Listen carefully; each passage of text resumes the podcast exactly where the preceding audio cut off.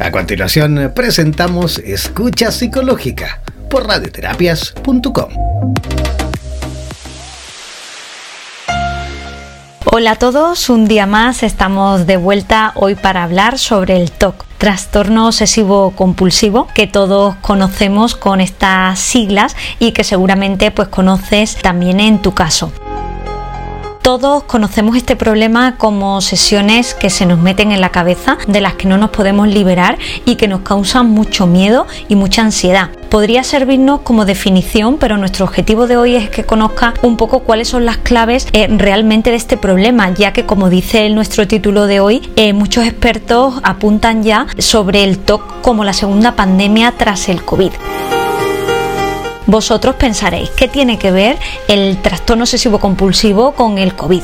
Pues en este caso, desafortunadamente, mucho. ¿Por qué? Porque ya sabemos que en esta época de coronavirus, uno de los grandes miedos que todos podemos tener es el contaminarnos, el miedo a la contaminación, a coger ese virus que tanto daño está haciendo. Entonces, claro, viéndolo desde este punto de vista, personas que ya tienen una tendencia o una predisposición a ser obsesivos con respecto a X miedos, esta situación y esta alerta sanitaria pues acentúa muchísimo esa tendencia y personas que a lo mejor esta tendencia todavía la tenían un poquito resguardada o no muy visible, pues seguramente sea un momento crucial para que se desencadene lo que le llamamos el trastorno obsesivo compulsivo. Vamos a entender bien qué hay detrás de esta sigla. ¿Vale? Ya sabemos en este sentido que lo podemos definir pues como una serie de pensamientos repetitivos, catastrofistas, involuntarios, relacionados en este caso con la contaminación. Estos pensamientos crean un pico de ansiedad que la persona tiene que bajar a toda costa. ¿Y qué hace la persona para bajar ese pico de ansiedad? Pues tener una serie de comportamientos que le dan seguridad, que le confirman que no se ha contaminado o que le hacen entender que han evitado el contaminarse. Por eso se llama obsesivo compulsivo porque se compone de una parte cognitiva de pensamientos, preocupaciones que se acaban mm, regulando o equilibrando la ansiedad que ella nos produce con una serie de conductas encaminadas a quitarnos ese malestar. Si lo vemos en un ejemplo, que yo creo que se va a entender mejor, imagina una persona que va al supermercado y cuando llega a la casa de hacer la compra aparece el pensamiento. Seguro que he tocado algo que tiene el virus y me he contaminado. Seguro que me voy a morir. ¿Qué hago para quitarme este virus? ¿Dónde puedo hacerme un test para saber si tengo el virus?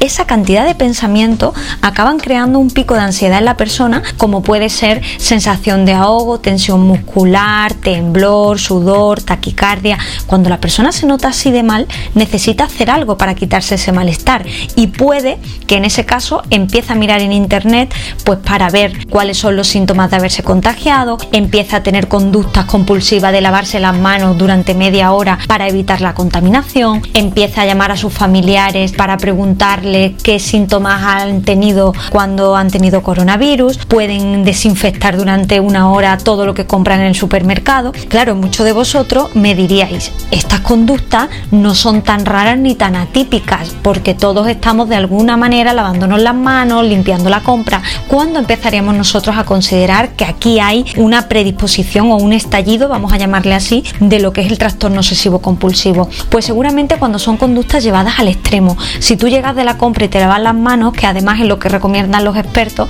no podemos decir que estés haciendo nada en ese sentido relacionado con el trastorno obsesivo compulsivo.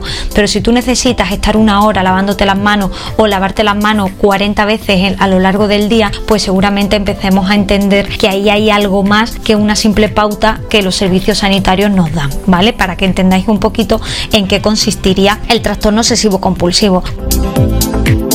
Como decía antes, si este circuito no lo mantenemos en equilibrio y caemos un poco en la trampa de obsesionarnos con la contaminación y con el virus, con la enfermedad, pues acabaremos desarrollando un problema que ya es algo más de lo que es un miedo o una preocupación. ¿Vale? Entonces, en este sentido, os animo a todos a mantener a raya estos pensamientos, a consultar a un profesional si veis que esto se está yendo un poquito de las manos. Como siempre, os animo a seguirme en redes sociales, más vidas Psicología en Instagram, Más Vida Psicólogos Málaga en Facebook. Y por mi parte, gracias como siempre para estar ahí y cuídense.